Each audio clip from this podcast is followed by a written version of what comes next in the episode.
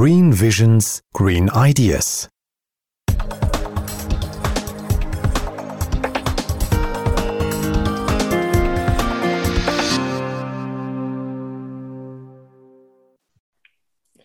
So, hello everyone. This is Kerstin Fischer, and um, this podcast is, as usual, supported by, by allgoodspeakers.com. My guest today is David Ireland, uh, who we invite here for the second time. Um, D- David is um, both an academic and an entrepreneur, and he has a, actually a couple of businesses that he, is, he has founded. Uh, last time we talked about Radiant Energy, uh, which is an uh, ele- uh, electricity company that he founded.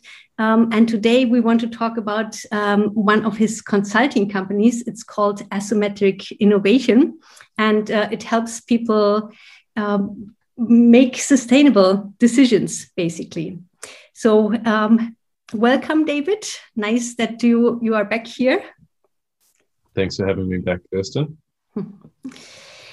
yeah, do you want to tell us a little bit about asymmetric innovation? What kind of company is this?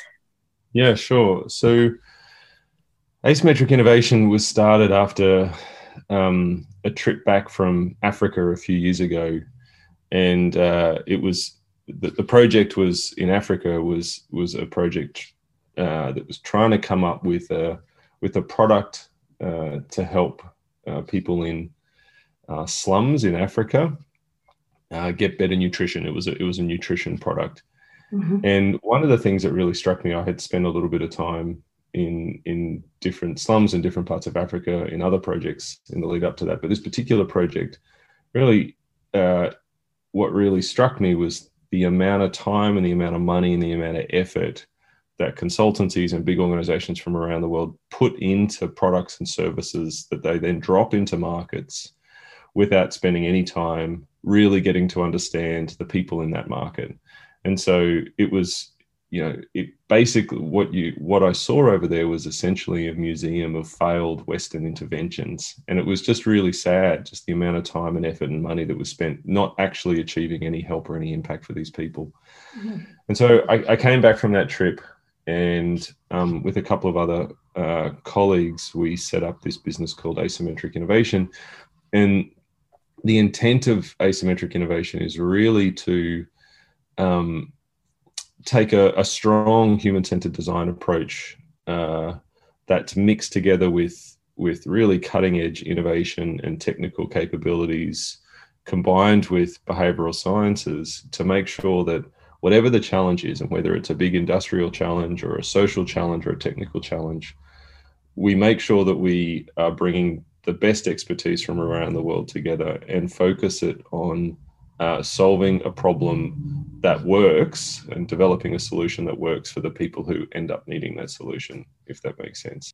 Okay, so that that sounded like the the most important part uh, for you is to really understand what the, what the problem really is. Um, so is that what uh, distinguishes your company from uh, from others, or is it more like the interdisciplinarity and the the fact that you bring in so many different uh, stakeholders?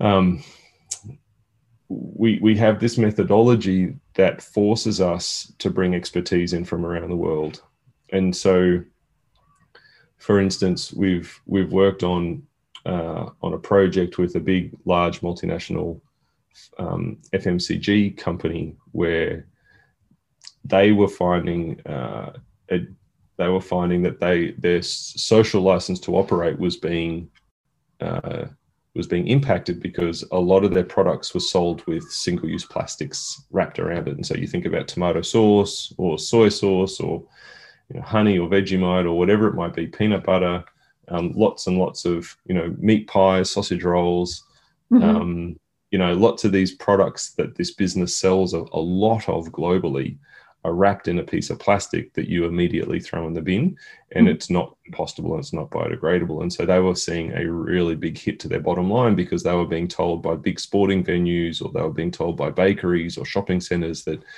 you're no longer able to sell your product here because we have a policy that says we can't sell anything that has a single use plastic on it. So they mm. came to us and so we spent a lot of time understanding the different use cases we spent a lot of time understanding the different policy levers and thinking about what's the future look like for this business.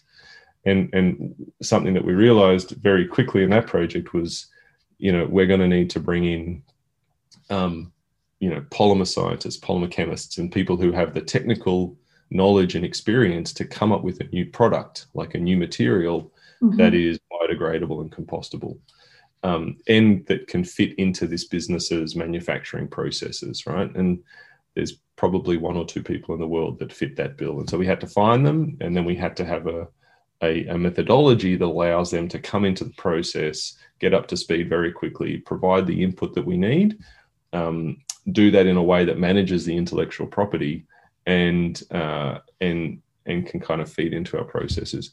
We also in that project we also realized that we're going to ask we're going to have to ask people to change their behavior. And so maybe the um, the way that you get and, and put tomato sauce on your meat pie or the way that you get and, and drink your your soft drink or whatever it might be needs to change. And so we went and got a behavioral scientist to come and help us develop some strategies around well how do we then implement this new product into market and help people understand the value of the change and why they should change and and again we have to bring them in through a methodology that allows them to come in and provide input into the process at the right time.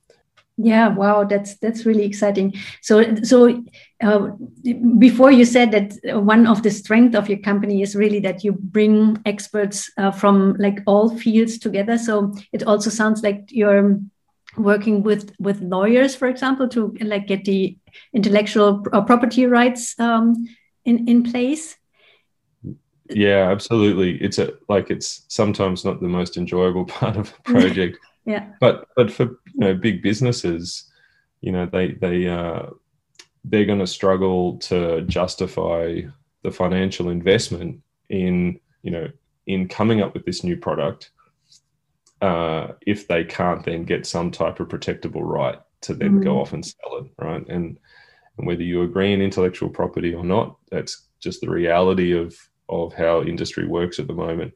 And so, yeah, absolutely, we have, you know, whether it's lawyers um, doing that or you know economists doing modeling or supply chain people kind of mapping out supply chains it's everything from like we we kind of end up having to bring in such a range of experts onto these um onto these onto these projects that it, it really makes for interesting interesting project teams yeah, I was asking uh, about the like the legal uh, aspects uh, in it uh, because I uh, had read that um, one of the big obstacles to maybe like for example using the, the waste of uh, of one company to um, as like as the um, the the raw material for another company that uh, even though you could um, make a, a, lot of of uh, connections in in this respect from which uh, everyone would profit but still uh, companies wouldn't do it uh, because they're afraid of um, like revealing secrets about their companies or and so I thought if you also uh, can offer this kind of perspective on on the on the solution that makes your solutions more credible or uh, comforts the uh, the fears of, of the companies.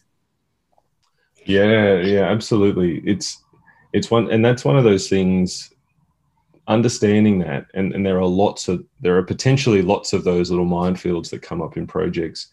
And and we we do this we try to map out and identify those in those early project definition meetings where we're saying well what's the intent of the project you know what are the parameters that we have to work within? What are some of the limitations that you know for your business that we need to be aware of? And so you know they might tell us you know exactly what you said. And so we then that just becomes a design parameter. And mm-hmm. we then need to factor that into the design of the solution so that it respects just the reality that that organization is operating within Sounds but, cool. Um, and yeah, make, make interesting conversations. yes, you actually do have a pro- uh, project or had a project um, where you you turn someone's like one company's waste into the product for someone else, right? right? Or the the raw material.